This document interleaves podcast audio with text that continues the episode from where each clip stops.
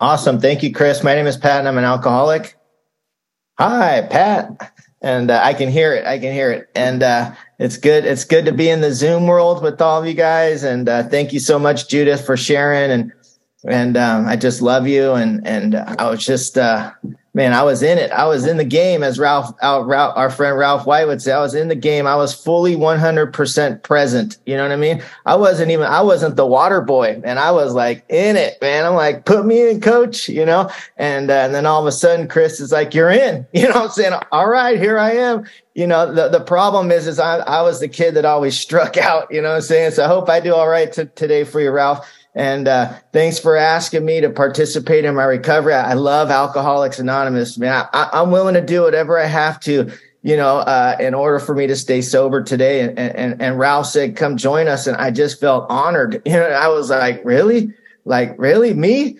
Like, all right, put me in the game. Let's go, you know? And, uh, and I'm just, I'm amongst my heroes. I, I you know, Marilyn, I haven't seen Marilyn in a long time, but she used to come down to our meet my home group on Wednesday and, and talk and Bill and you know, and I just man, I just here I am. And uh, you know, and, and then six and seven, I'm like, oh, I'm, I'm in all of those things. You know what I mean? I'm like, wonder what they're going to think about me. You're a loser. You're a failure. Man, they're all going to throw tomatoes right through the screen, you know, hit me through the screen, you know, you know, cause it's worst case scenario. Like I know like that cannot happen. Right. But that's like the reality, you know, it's like really, and, uh, you know, I'm grateful to know that I have a disease of perception. You know I mean? My perception to life is skewed, you know, I'm just like, just a little tiny bit, you know, and, uh, you know, and I sit here and I get present and, and, and I realize that, you know what, I'm right where I'm supposed to be. You know I mean? I'm right where I'm supposed to be. And, um, and I start thinking about, about how amazing my life is. And, and those that, I don't know if we have any newcomers. I think we probably have some that maybe have their screens off. Those that have their screens on, thank you. I, I it's good to like get, get some head nods. You know, it's good to see my friend Doug. I love you, brother. And, um, you know, I, uh, geez, what a, what a cool thing you know, and uh, my son, who's 16 now, walks in with my dry cleaning because I got to go to Ventura after this from Fullerton, right? And he comes in with my dry cleaning because he drives himself there now. And, and, uh, you know, I'm listening, I'm thinking, man, I wish I would have been here all day with you guys, you know? And I, and I start to be real present to, to the eighth and ninth step. And part of my eighth and my ninth step, right, is to be a dad to that boy. You know what I mean? To be a dad to that boy. And, and we woke up this morning and uh, and and he he's actually getting into sewing. Right, he's got a, he, he's teaching himself how to sew, and he go his first project is to make these overalls, you know, and and, and he wants to make them for me. And and you know, I, I grew up when I grew up was in the '90s, right? I remember the pants were like you know huge, and and so we got these big 26 inch bottoms and he, he put he sewed like a sheet together like to make the, the pattern what he did was he, he went through amazon got a dickies pair had him deliver it made a copy of the pattern, sent the Dickies back, and then created more on his own, you know? And so today he woke up and we went and got corduroy because he's making his own, right? And and I'm with him and I'm like, this is awesome. You know what I mean? I, I never met my dad. We'll get into eight and nine and you'll see why. But but he comes walking in with with, with the dry cleaning and he goes, Dad, where do you want me to put these? You know, and, and I just hang them in my closet and you know, he's going to make make his his his uh his overalls right now. He's gonna drive himself over to mom's to make his overalls and you know, and and I'm just filled with tremendous amount of gratitude for Alcoholics Anonymous, for tremendous amount of gratitude for for for those that have sobriety time before me that continue to show up and continue to be an example. I need to continue to show up for this thing, you know, because it's when I show up for this thing that I get to experience that moment. You know what I mean? But if I don't show up here, I'm not going to be able to experience that moment. And, uh, and, and, and I experienced that moment and I feel gratitude for, for the ninth, eighth, and ninth, you know, and, uh, because I'll tell you what, when I made amends to my father, my relationship with my son got so much deeper, you know, and, uh, I mean, I'm talking an intimate relationship. You know, we, we were at breakfast this morning that, and that me and him had a little disagreement and I expressed my feelings. He expressed his, you know, he apologized. I apologized, gave him a hug.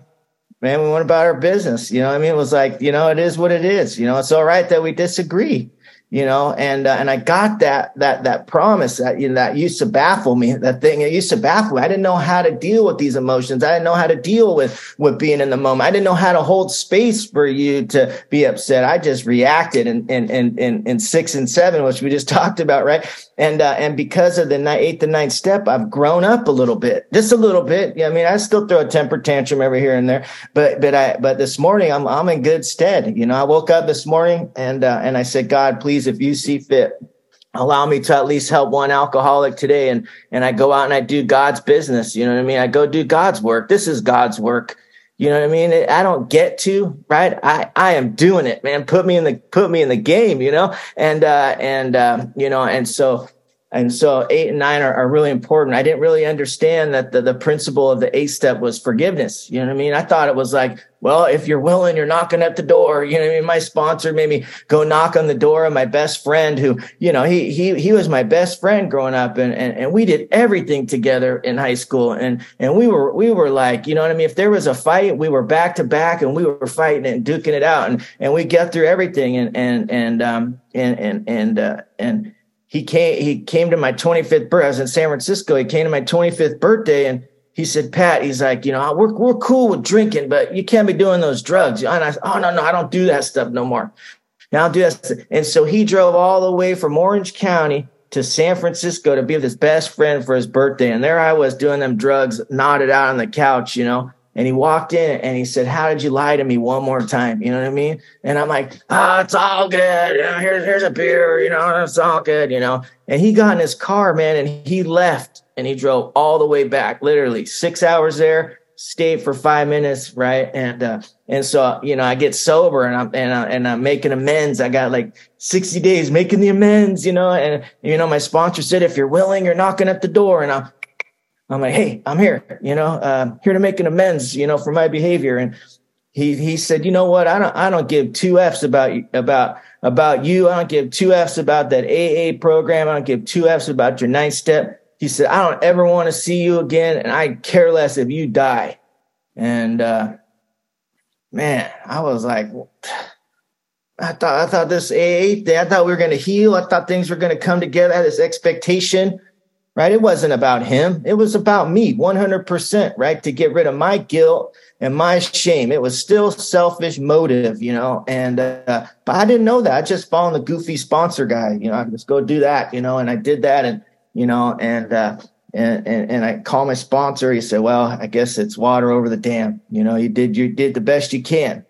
And, uh, he said, just go out there and help another alcoholic. I said, okay. And so I did. I turned my attention somebody I could help, you know what I mean? And I helped people and I kept going and I, I kept doing the things and, and, uh, I'll be honest with you, I didn't even know I was going to talk about this story, but here I am, you know. And so God is moving me. That's beautiful. I love when I can feel and see that. And so what happened was, was uh, I, my my son was born. Me, I was at his mom's work, and we were outside. He he was a UPS driver, and he, he came driving on up, and he looked at me, and said, "Pat, is that you?" And I said, "Yeah." He said, "It's good to see you," and he just kept going you know. And uh, about a year later, I was walking with a sponsee in that same area, and he drove by and he said, "Pat, is that you?" And I said, "Yeah."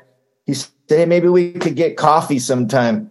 This was like seven years from when I made the amends. Seven years, and then he friend requested me on Facebook. You know, and I was like, and I called the sponsor. Okay, do I now is the time? Do I do I message him now to to make this amends? And uh, he said, "No, you you don't you don't you already did what you can. You just let God direct what's happening."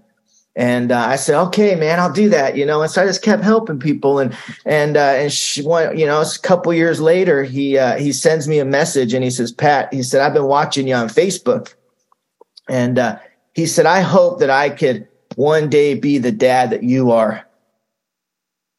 One day, and uh, you know, I just I thanked him. I just said, you know, thank you for your kind compliment. I said because Alcoholics Anonymous, I'm able to be the father to my son that I am, and I let it go at that. I let it go at that. I didn't need to rush into some amends or anything, and and I started to feel this like this. uh started to feel forgiveness. Started to feel this letting go of like any kind of resentment that I had, any lingering resentment that I had towards this guy because he didn't let me make the amends. He, he did all these little things, right? Like I, I started to feel this letting go process and, um, and, uh, two, maybe two or three years after that, we had made maybe made made a couple messages back and forth. You know, how you doing? Good, you know, whatever.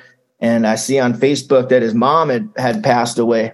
And my mom had just passed away maybe a year before, right? And you, you wonderful people in Alcoholics Anonymous showed up for me. You know what I mean? You showed up for me, and I knew through your example, right, of what to do, right? So I just, I reached out and and I said, uh, you know, I knew that they were in Vegas. I said, I'm on my way. Sent him a message. I said, I'm on my way. I'd love to come help you clean the house. And he said, Oh, no, Pat, you don't have to do that. I, I said, It would be an honor for me too. Right. And, and I showed up like you guys showed up for me. And, and I went there and I, and I helped clean his mom's, uh, his mom's, it was, what do you call those, uh, mobile homes. And I stayed there and I started cleaning with him and his brother and his dad. And, um, and we went to dinner and we sat down for dinner and, and he started to cry. And, uh, and he thanked me. He said, I don't have a single friend that would show up, you know? And, um, and you showed up, you know. And um, I went back and I and I cleaned cleaned some more. I cleaned for two and a half more days. He left. I stayed with his brother and his dad. And you know, uh, two months ago, he reached out to me and said, "My my brother in law's uh, struggling with, with alcoholism and drug addiction. You think you can help him?" The men's was made. I didn't have to verbally make the amends. It was about me changing my behavior. It was about me showing up, right? And in, in, in, the times where it wasn't, it wasn't convenient. I had to give up work. I had to give up all those things but but it was in the change behavior. We practice these principles in all of our affairs right? It was it was about change behavior. It was about about being somebody different. And um you know and, and that guy calls me and he's today you know and says hey i'm having a struggle with my my relationship or my kids. And and can you just listen and chat? And uh and i get to listen and i get to chat and i get to be present. And and and i, and I realize that i'm in the game. You know i mean i'm, I'm in the deal. Man this is what we're doing. We're doing this is a way of life for me. This isn't this isn't something that I do. Let's check box the deal. Check box done. Check. No, no, this is a way, a way of living. And, um, you know, and, and I'm, and I'm grateful, you know, I'm grateful I get to talk about eight and nine. I give a plug for, for Woodstock West, and I think it was Marshall. Marshall, man, get out there for sure, man. Get out there. I'll tell you what what happened when my mom passed away. I got a I got a message from Ralph, and, and he said, "Hey, I never I never heard you talk, and I don't even know who you are, but but God told me has come to me and, and, and he asked me to come fill in for my mom who was supposed to speak there. And, uh, man, my heart cracked wide open. My heart cracked wide open. And, uh, and Judith did the same thing for me. And, and my heart cracked wide open and it was cold there. I don't know how it cracked wide open in Bismarck, North Dakota in the freezing cold, but but it did right because of because of being of service, and uh, you know, and service in Alcoholics Anonymous means a lot to me. It means a lot to me because of steps eight and nine. Because of steps eight and nine, what happened was was when, and I give you a little little little little backstory is that my mom got sober when I was 11 months old, and uh, my mom was being sentenced to prison for 10 for 10 years because she's a kind of alcoholic that that gets drunk and then jumps out and beats the cop up. You know what I mean, like 10 times. You know, and uh, and a lot of you have heard my mom speak, and and uh, and and so she brought me to AA when I was 11 months old. I grew up in the rooms of Alcoholics Anonymous. You good folks raised me, you know, and uh, and it was a beautiful thing to grow up here, you know. But my mom's also a blackout drinker right? Well, which means I'll never know who my dad is. You know, I mean, for all I know, my dad could be the cable guy. For all I know, you know. But but but but but she comes here, and I have no dad. I'm, I'm an only child. I'm a bedwetter. You know, pre-alcohol. You know, I'm just filled with shame. Man. As a little kid, I had so much shame being a bedwetter, I was alone. Um, I have the nervous disposition the big book talks about. I mean, I still bite my nails today. You know, I mean, I was right when Judith was talking, I was, you know, and then I'm like, oh wait, they're gonna see, you you know, and, and I'm a not, you know, and uh, I just have that anxious thing with me. And uh, and I remember as a little kid, uh, I would always wonder where my dad was. You know, I mean, I was like, wow, you know, why does it seem if they have a dad, I don't have a dad? And I was like, I'm a thinker. I'm a, I'm a real good. I think a lot, and uh, and I'm thinking, and I'm thinking, and I and I create all these solutions. I mean, I create these solutions that are worse than the problem. You know, I create these storylines that aren't even real. And and one day I was a little. I remember being a little kid, and I thought, you know what, like, I don't have a dad. There is no God, right? Like I equated God with dad and and I didn't know anything until I got to Alcoholics Anonymous. At, but you know, and uh, and I signed off on this idea of of God. You know, as a little kid, you know, my grandma took me to church and she did the deal. She was dancing, put her hands up. You know that they do. And I was like, what's something wrong with me? Because I don't seem to be getting what grandma's getting. You know, I didn't get that feeling until I got to Alcoholics Anonymous. You know, what I get in AA is what grandma got back then, but I didn't know, you know, she would spin me around in circles and want to dance. And I was thinking, grandma, they're going to see me. Like I was embarrassed. Um, you know, I, I, went to youth church camp things. I just, I, I was, this is, it was phony to me, you know? And, uh, you know, I, I am just, uh, and what happened for me was when I drank alcohol, I had a spiritual experience, man. That, that's the only way I can describe it. Right? It, it connected me to you. It connected me to God and it connected me to the spirit within me. Like it just, there was a connection there. And, uh, and, and I, and I ran, I ran the deal. I was 17 years old. My mom was like, you know what? She's like, you can't drink and smoke weed and live in this sober household. Right. She was 16 years sober. And, uh, I, I mean, I don't know how you hear that, but I heard I need to hide it better. You know what I mean? I was like, Man, you're not doing a good job. She found it. And so I hide it better. And, and, you know, my mom would speak all over the country. I'd have parties at her house. She'd go to fly to another s- state and I would steal her truck. You know what I mean? I'd had no respect for my mom's recovery. None. You know I mean? I had a party at her house, 250 people. The sheriff showed up, you know, and she's in Kansas, you know, carrying a message, you know, and, uh, you know, and, and I'm just a complete selfish, self-centered, um, human being. And, and I don't know it. I don't know that like anything. I, I just, I, I didn't know I couldn't stop. I didn't know that I, it was a problem. And, and at 17, my mom found the, the, the alcohol and the weed one more time. And, and she said, you're kicked out of the house. And, uh, and like, I don't know how, like i mean the nor the regular person would say hey in order to live here. You gotta okay don't don't drink any not me. I go in the bedroom i pack my backpack and i walk by my mom and i look her right in the eyes and i say i'm going to do everything i can to ruin your life. And uh I watched my mom's heart break, you know, in that moment, like literally just like shat, like right in front of me, just crumble. I, I watched her start to cry and, and my mom wasn't a crier, you know, and, uh, and I just was like, I didn't know what to do, man. I was like, I just broke my mom's heart, right? I, I just, and, and I, and, and I, and I need to get more alcohol. And, and I, and I just grabbed my mom by the collar. I slit, I just snapped, man. I grabbed my mom by the collar and I slammed her against the wall and I, I effed her and I, I called her names and, and, uh, I told her I hated her and I told her, you're never going to see me again and uh, and I left that night, and uh, and I went to an abandoned house where I was getting loaded at, and my disease progressed really fast into a lot of other substances. That night, seventeen, it was it was a, situ- a situation in my life that I remember clearly. Right, I don't know where the invisible line was. I think I was already alcoholic be- way before that, but I could not stop drinking. And alcohol told me to put my hands on my mom, and alcohol, uh, you know, all of it was driven by that. And I left that night and I would be homeless from the age of 17 till I got sober at 27 and um, and I would go in and out, right? I would go in and out, and uh, and and I would get a girlfriend for a period of time, and and um, well, she was kind of like my mom, you know what I mean? She was like, "You need to get a job, and you can't do this, and you can't do that," and uh, but I loved her, and and so I would do what she wanted me to do, right? And I would get a job. I remember getting a job one time at an elementary school as an as an assistant director for for an after school program, and I'm a full blown alcoholic, drug addict who can't stop I get like 30 days, 60 days, get the good job, right? And one of those little spurts, man, I got that good job and I was the assistant director and I show up and there's 200 elementary school kids and they love Pato, right? Because in between, man, I got that charisma, I got that personality, right? I,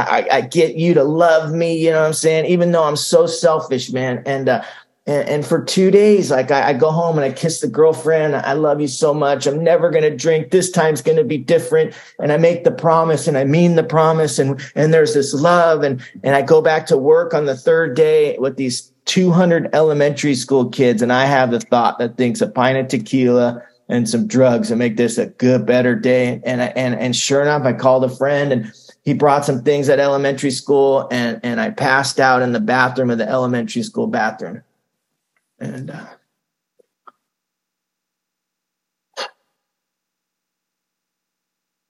uh, late, the director of that after school program broke in the door, kicked the door open, and she said some f bombs at me, and she told me what a piece of trash I was. And she told me, you need to get the F out of here and just cuss me. And I deserved every minute, man. And I remember walking out of that elementary school and seeing those little kids' faces, man, just like, like, where's Pat going? Like, there's my buddy. Where's my buddy going? Right. And I let down all these kids and I let down the director and I go home to the, to the girlfriend and I let her know that I just got fired and what happened. I let somebody else down. Right. And, and I don't want to be that guy. Right. I don't want to be this guy that breaks down doors and hurts people. And I'm just not, I'm not wired that way. I wasn't raised that way. I was raised in Alcoholics Anonymous. I was raised with a lot of love. Right. I knew what was wrong and I couldn't stop and I couldn't stop. And, and, and I ended up going to treatment. And, and on the 20th of October, three days before I got sober, I got sober on the 23rd of October, 2002. I crawled out of, out of a motel, sexually assaulted for the 12th time. And, um, and I drank because I had no other solution. It was going to kill myself or drink. And I drank and I pat and I blacked out for three days. And I came to and uh, and that and I called my mom and I was like, I need help, you know. And my mom sent these people, these two guys from AA and they came and got me. There was no therapy. It was no, you know, it was no, let's talk about your feelings. It was like, this is the big book of Alcoholics Anonymous right here. And this thing changed my life. They told me, they said the big book and the 12 steps changed my life. The big book and the 12 steps allow me to have joy for somebody else. And I was like, what? Joy for others?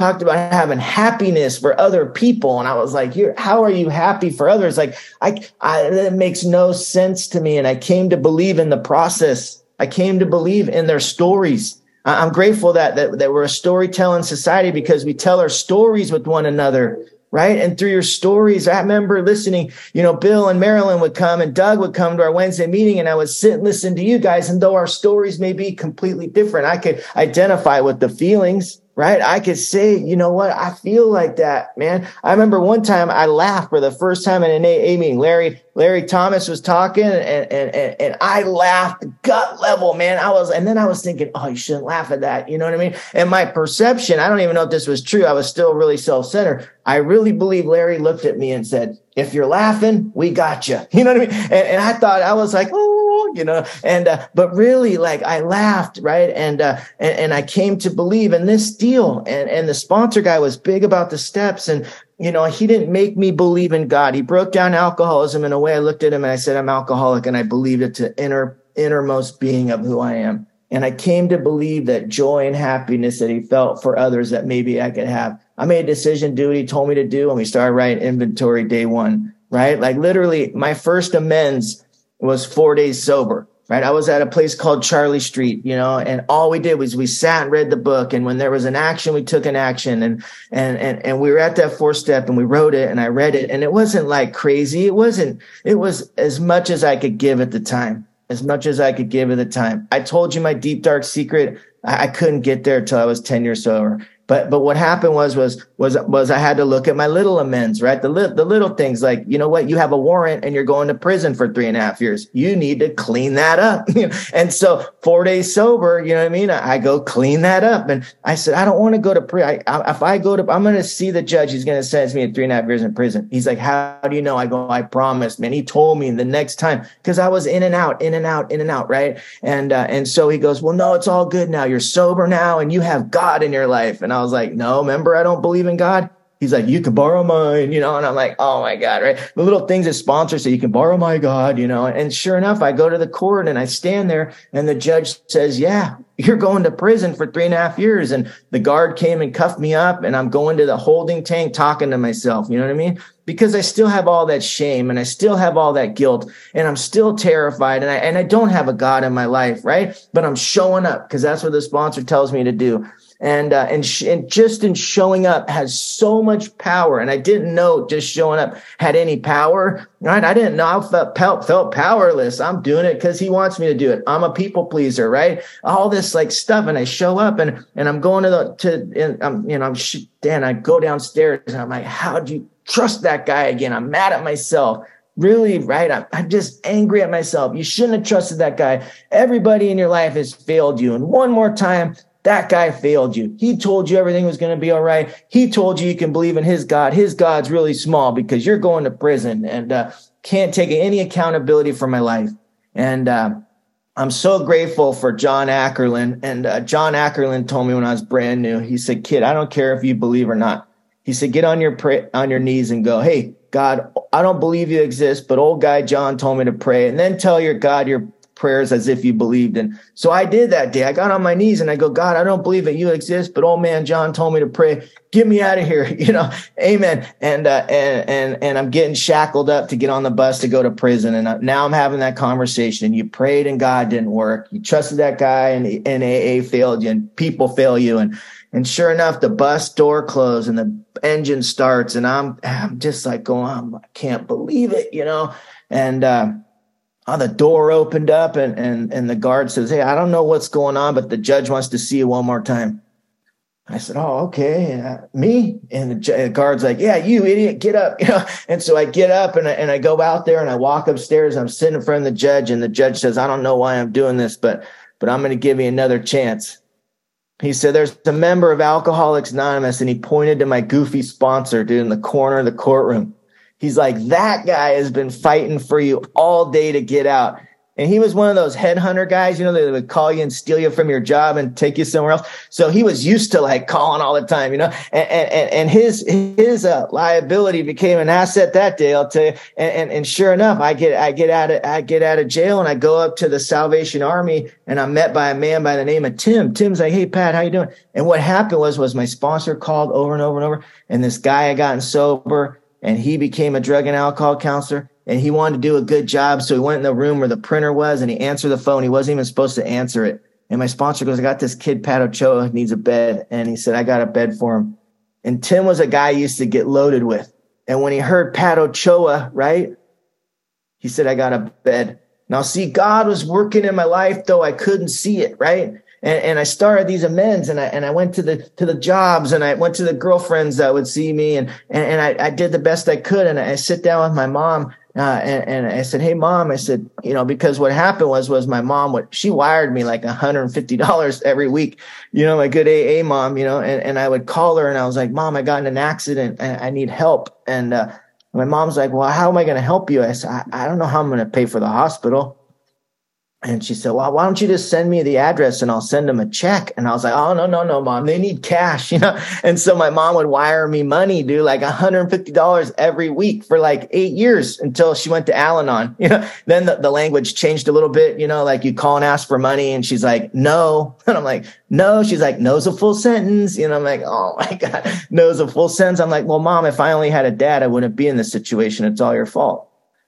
And I hit that guilt button and my mom would go wire me the money. And I would call my mom and tell her how much I loved her and how much she was my hero, and she'd wire me the money. And uh, and I didn't have a dad, and it was all her fault. And and so I sit down with my mom, 90 days sober, and, and I was like, I said, Hey, mom, I said, need to make amends. And she's thinking, oh, it's about time, you know. And uh, and she's got, I think she, I, I was 27, so she was 26 years sober at the time, and and I sit down with my mom and, and I said, Mom, I said, Do you remember that one time I told you I got in an accident? I said, It was a lie. And she looked at me and she said, I know it was a lie. And I was like, Hey, remember that one time I told you I need needed work clothes? I said, That was a lie. She goes, I know that was a lie too. I said, you remember that one time? And she just stopped me in, in the tracks and she said, Patrick, she said, You know what? She goes, I know that every time you ask for money, it was a lie. And I was kind of baffled. I was like, and I asked her, I said, Mom, I said, why, why did you send me the money? And she said, Because when you left my house at 17, you broke my heart. And every night from 17 till I got the call on the 23rd of October, I would fall asleep in tears and cry and terrified I was going to get that call. And she said, I thought that if I gave you the money, it might keep you alive long enough for you to get to Alcoholics Anonymous so the men in Alcoholics Anonymous could save your life. And um, I got really present to the harm that I caused another human being. Right? I, I, I thought that it was the lie. The harm was that I robbed my mom of her security day in and day out.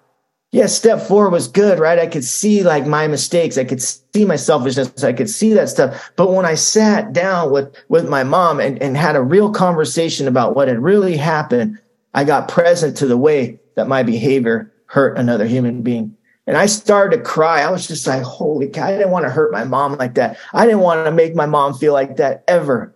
And, and I started to cry and I, and I just said, mom, I don't know how I'm going to make this right, you know? And um, I said, what can I do? What can I do? Like, tell me, please. And, and, um, and she said, I just want you to get in the middle of AA and help as many people as you can, you know?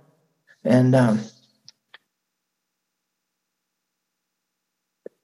told my mom I loved her for the first time in my life. I felt love for my mom, 26, six, six years, seven years old, you know, and, uh, and I hugged my mom and I told my mom I loved her. And I told her I was grateful for her in my life. And, and she just thanked me for coming to see her. And she said, I'm just grateful that you're sober.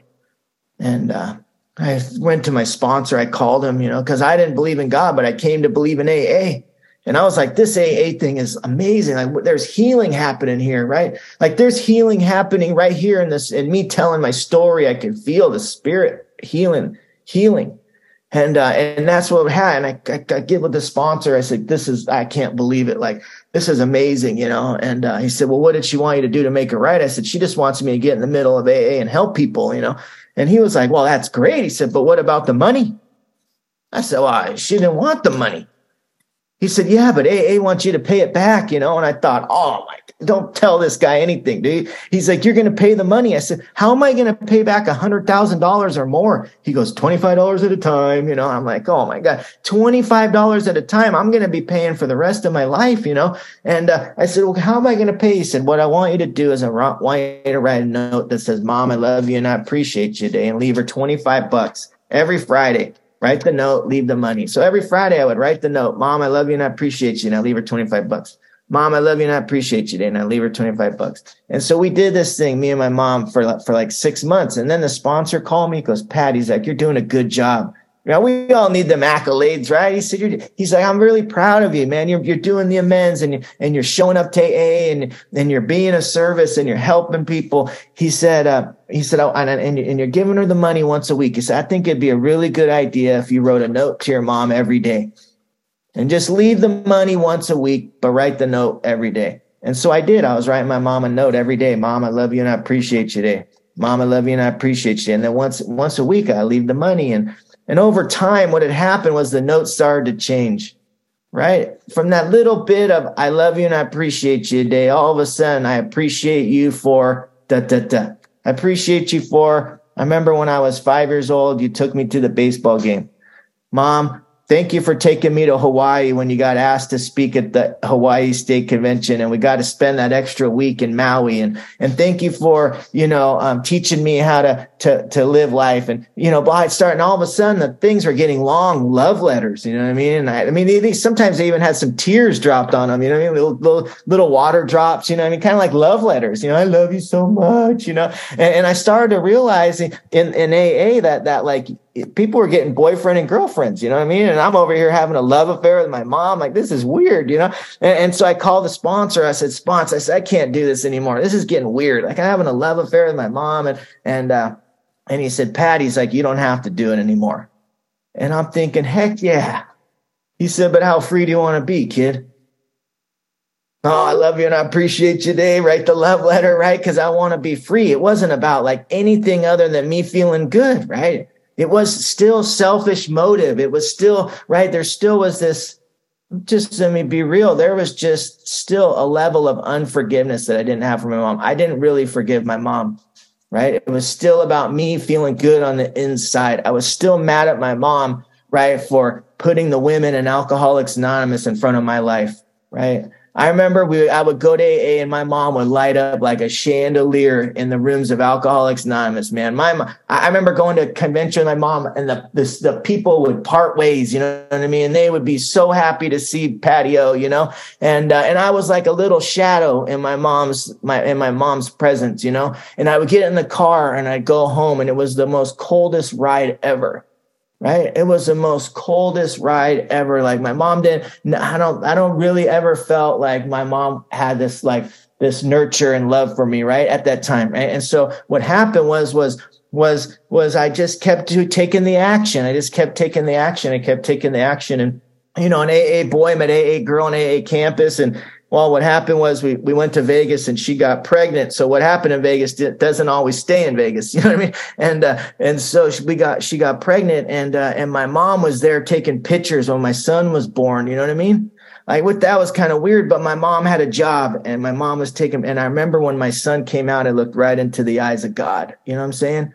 And I didn't know how to ha- be a dad. I would call the women in AA and I'm like, I'm like, he has the hiccups. What do I do? And you'd be like, what do you do when you have the hiccups? I'm like, I wait, and you'd hang up on me. and and then I, I would listen to you guys share in AA, and you would talk about the pain of, of, of the father of your child not paying child support. And through your pain, I learned how to be a father to my child right? Through your pain of talking about the father not showing up for visitation, I learned how to show up and, and, and be present through your pain. And, and, and, and, and, I remember like, I didn't know how he would cry. I was like, why are you crying? And I, I would freak out. And, and, and one time I put him on my head and, and he stopped crying. You know what I mean? And I was so proud. I was like, yeah. Look. I mean, him just walked around all the time like this with him on my head because he didn't cry. And and uh, and I was at my apartment one time and and my sponsee was there and I stood up at my desk just like I am now. I stood up and I put him on my head and I put his head right into a ceiling fan, dude. It was like, and it, and the ceiling fan just went whack, whack, whack, you know.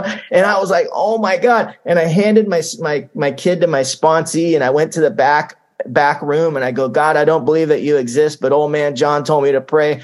Dude, I don't know what to do. Help me. And I heard a voice that was like, you need to call the doctor. And I was like, whoa, that's profound, you know? And so I called the doctor and the doctor told me what to do. And he, you know, I said, look in his eyes. And, and so I did, I grabbed my kid and I looked at him in the eyes and he didn't have a concussion. There was nothing wrong with him. He had a little bump on his head. That was it. But what happened for me in that moment, right? What happened for me in that moment was that I care more about another human being than I cared about myself. I've been overpaid. If I can just get that feeling, that little bit of selfishness by showing up, right? And uh, because of my behavior in Alcoholics Now, it's 20 minutes. Uh, what happened was was I was terrified. I was I was scared. I got to move my computer and plug it in. I was scared. I was scared to. Uh, I didn't know how to be. Uh, well, long story short, I, I, ended up cheating on my son's mom, and uh, and um, and uh, I hated myself. I'll go to AA. I thought maybe I'm doing it wrong, and I got another relationship. I did the same thing. I got another relationship. I did the same thing. I got another relationship. I did the same thing. And, uh, and I would go home every night, want to put a bullet in my mouth. And, um, at eight and a half years sober, man, I, I was going to kill myself. And I was driving my car 100 miles an hour down the road, and, and I heard a voice in the back seat that said, "Call that guy Jonathan from your Tuesday night meeting before you kill yourself." And I picked up the phone. It was midnight, and I said, "Jonathan," I said, "Yeah." I said, I'm going to kill myself, man. I, I, don't know what's going on, man. I, I, hate myself. I can't live like this anymore. And he said, before you kill yourself, he said, will you meet me at Denny's? And I said, yeah, I'll meet you at Denny's. And he got out of his bed at midnight with his wife and his two kids, and he drove 30 miles south to Denny's. And he uh, walked in there, and I sat there and I was crying. And he opened the book to page 52, and he talked about these bedevilments and having trouble with personal relationships and can't control your emotional natures, prey to misery and depression. And he looked at me, he said, What you're suffering from is untreated alcoholism. And he asked me if I was willing to go back through these steps, and and, and I was. And um, and I was suicidal from eight and a half years sober till I was 10 years sober. And um, and um, and I went through these steps, and, and he would call me and he would say, "How's it amends to your dad coming along?" And I said, "I'm not going to make it, man." I said, "I just can't do it," you know. And I called him on the on the bridge on the on the cliff in Dana Point, and I said, "I'm going to jump off." And and this guy started to become a father figure in my life, and I didn't even know it. And um, he said, Pat, he said, I love you like a son. He said, Do you think you can meet me at the meeting tomorrow before you kill yourself? I'd like to say goodbye to you before you do. He didn't try to stop me. He didn't try to tell me not to. He welcomed the idea, actually. He just said, I'd like to say goodbye to you before you do it. And I went and I showed, I said, I'll meet you at the meeting. And I showed up that next day and he kissed me on the forehead like a father would do to his son. And he said, I love you. And he said, We meet me at the meeting tomorrow. And I said, I'll meet you at the meeting tomorrow. And then I, on the bridge, you're to jump. And he said, You said you're going to meet me at the meeting tomorrow. And, and, so we did this dance. And every day he would say, How's it amends to your dad coming along? I said, I'm not going to make it, man. And we did this dance for a while. And I, st- I realized one day, I said, dude, don't call the guy, man. He's just going to tell you to meet him at the meeting. He's going to manipulate you, right? Eh, that old head, right? That old head, the, those old ideas, right? That the book talks about, let, let go of the old ideas. What are the old ideas? I don't even know. I got a list of defects, but I don't know what the old ideas are, right? I remember when I was a little boy, man, and, and I struck out. I, I, I, I don't know. I don't know what happened. It was a triple play in the wrong direction. I, I failed my team and I looked at my mom and she was clapping. So proud of her kid. And I remember that day, man, looking at my mom saying, if I only had a dad, that had never happened, you know? A little boy, man, already blaming my father, dude, as a little kid. And, and here I am blaming my father for the life I had at, at, at what was I I don't know, I was 37 years old, 10 years sober. And, and, and I got this guy that's like my father figure. And it's just kind of confusing. And he wants me to make amends and I'm not willing to do it. And, and so I said, I'm not calling that guy. And I, I parked my car, I pulled my car over on the 57 bridge over the five freeway. And I said, God, for the first time in my life, I went from human dependence to God dependence. And I said, God, you have 10 seconds, dude. And I got out of my car and, and, uh, I walked to the headlight of my, of my car and my phone rang. And I looked and it was a number. It was a kid named, it was a, it was an unknown number. And I, said, hello, this is Pat. Now I'm on the bridge about to jump. I said, this is Pat. He said, this is Chris. And I wanted to call and thank you be, because when I came to AA, he saved my life, you know? And, and I'm leaving AA because I'm going to go get loaded, but I just wanted to call him thank you. And, and I started, I said, Hey, Chris, I said, we don't drink one day at a time here in Alcoholics Anonymous. And I started to talk about my thinking that preceded the first drink. And, and, I, and I, I realized that it was seven and I realized there was a meeting at the Canyon Club starting at 730. I said, Chris, you want, will you meet me at the meeting?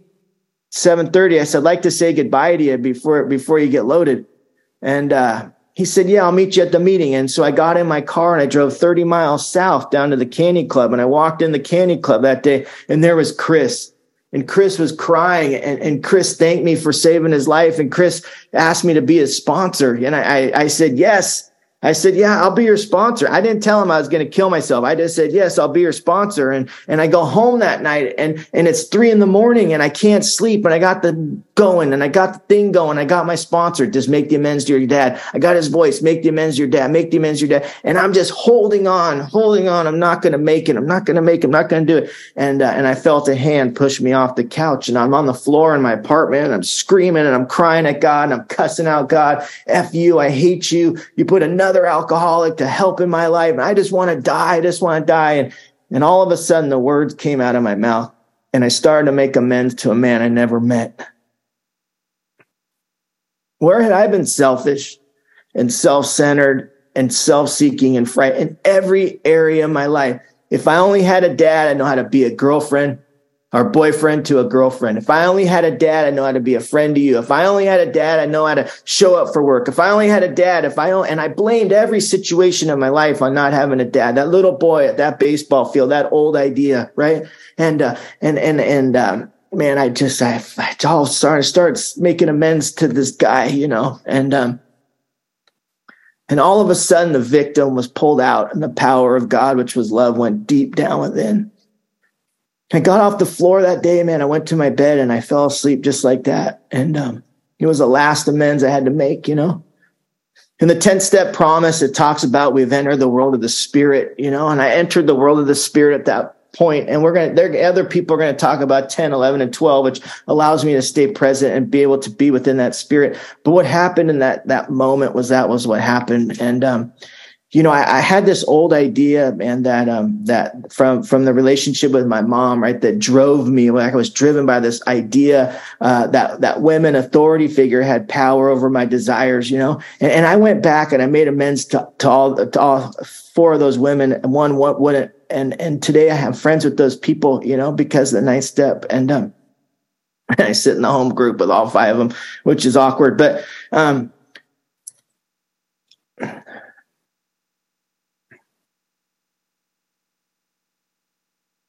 but five weeks before my mom died, man, um, you know, my mom rocked an oxygen tank like nobody's business, you know, and uh, me and my mom spoke all over the country together with that tank, you know, and um,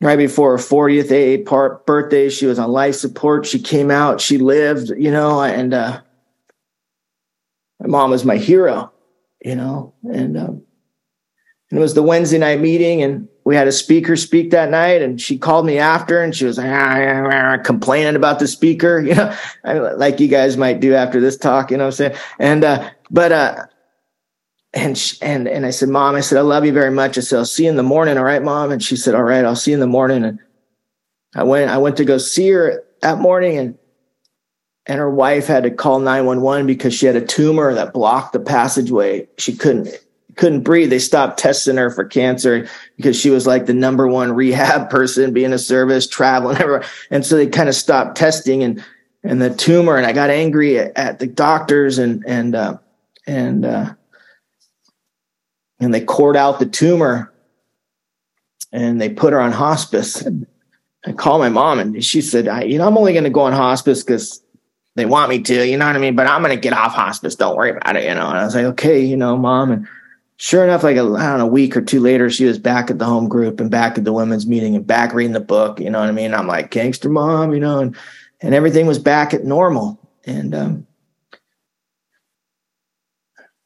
home group again called me, you know, see in the morning. And that morning I went to her house and the tumor had grown back hundred percent.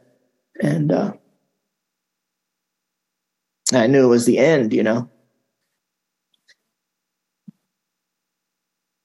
And I would go to her room to see her where she was, man, and, and the women and Alcoholics Anonymous surrounded my mom. My mom would tell me, don't sit here and watch me die. Go out there and live your life.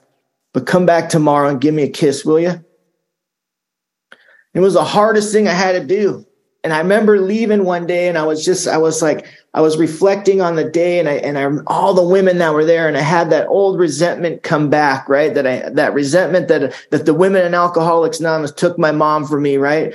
And, and, and in that moment of reflection, I had this tremendous amount of gratitude, right? Because my mom's spirit was alive because of the women in Alcoholics Anonymous, right? and all this forgiveness just filled through my whole body. And I was speaking in in Idaho, and I didn't want to go, man. I was like, dude, I'm not going. I'm not going to miss my mom, you know. And, and, I got on my knees, and I was like, God, I don't know what you want me to do. And, and I heard a voice, man. It was like, you need to be a service to Alcoholics Anonymous.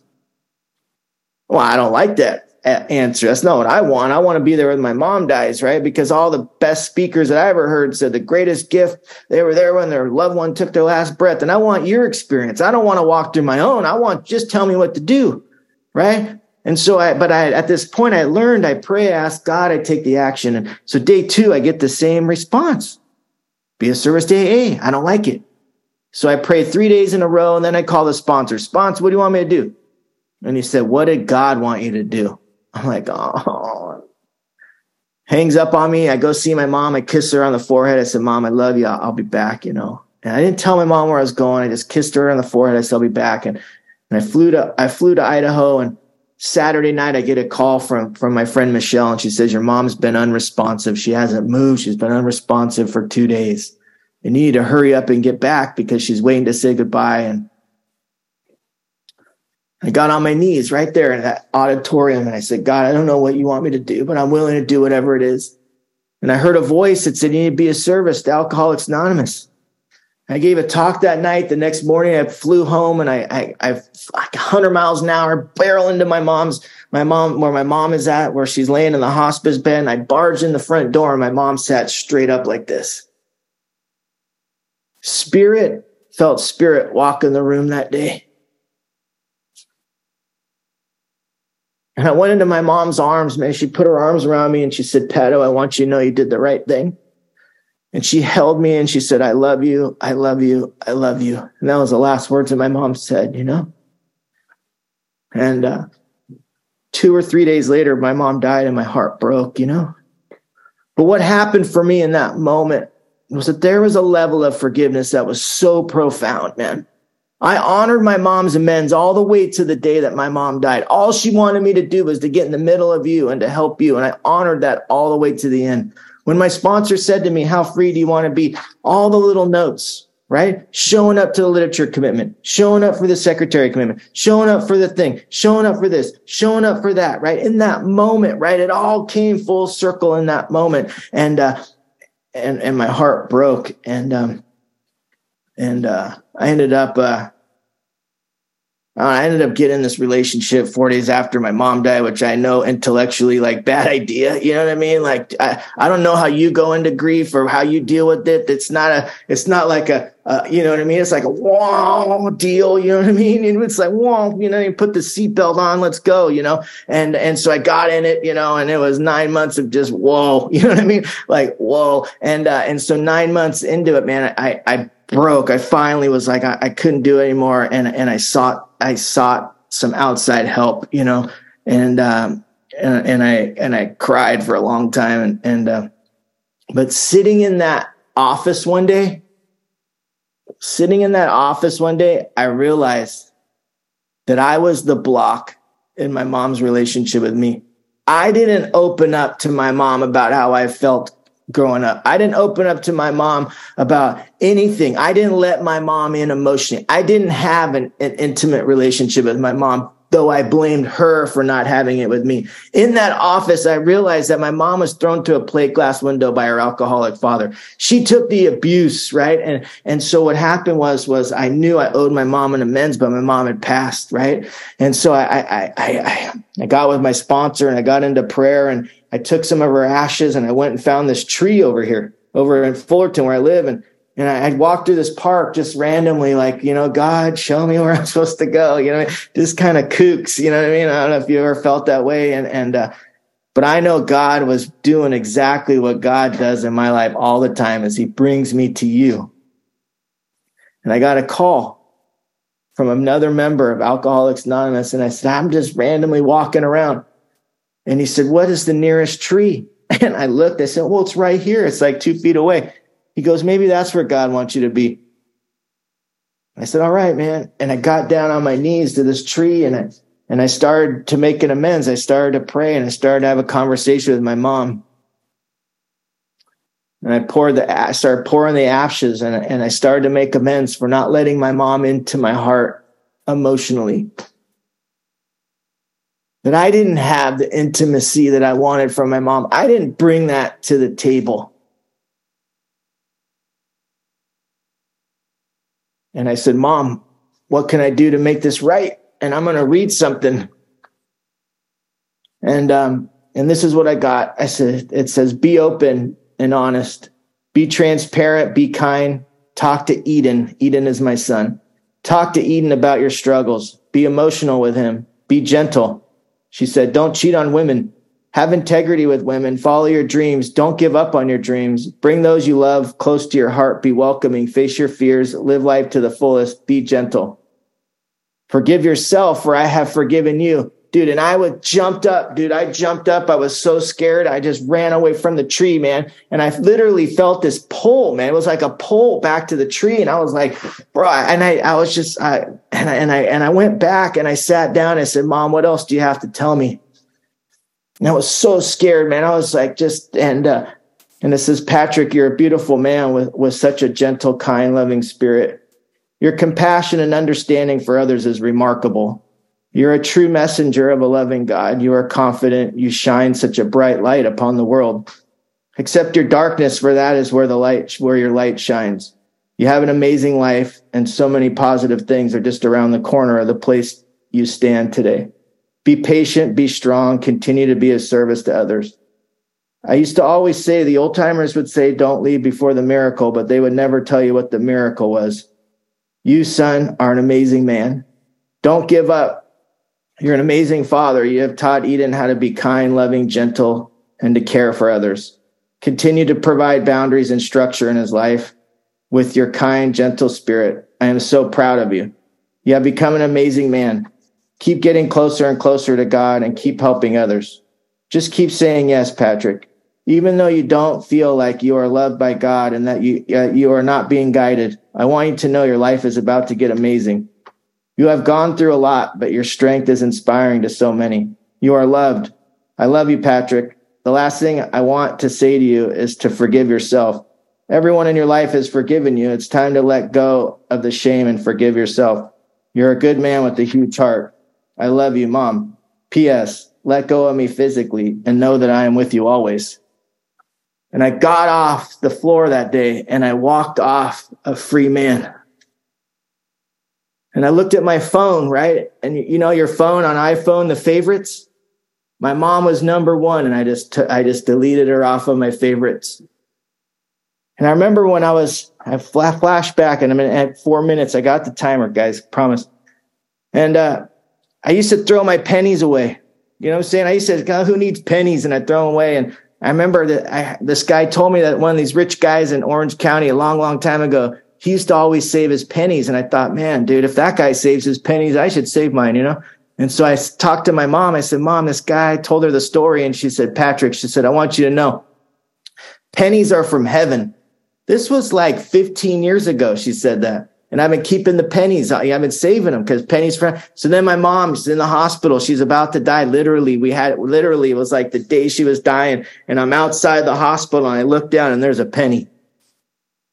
And uh, I'll tell you what, just about every day I find a penny on the floor just about every day I find a penny on the floor and I'm reminded, right? I'm reminded of the spiritual side of this deal, right? Yeah, physically gone, spiritually, right? They're always with with us. You know what I mean? They're always with us, man. The, the physical world's a beautiful place. I choose to live in the spiritual side of this deal. If you're new here today, I want you to just know that I absolutely love Alcoholics Anonymous. Alcoholics Anonymous has given me a life beyond right? Beyond, I am able to be present with you. Put me in the game, Ralph. Anytime, put me in the game. I just want to be present with you. I love all of you. I just love to be with you. We are characters, and I mean, my feelings get hurt because I'm sensitive, but I love you, and I love, I just love being here. So thank you very much. I appreciate you all. Thank you.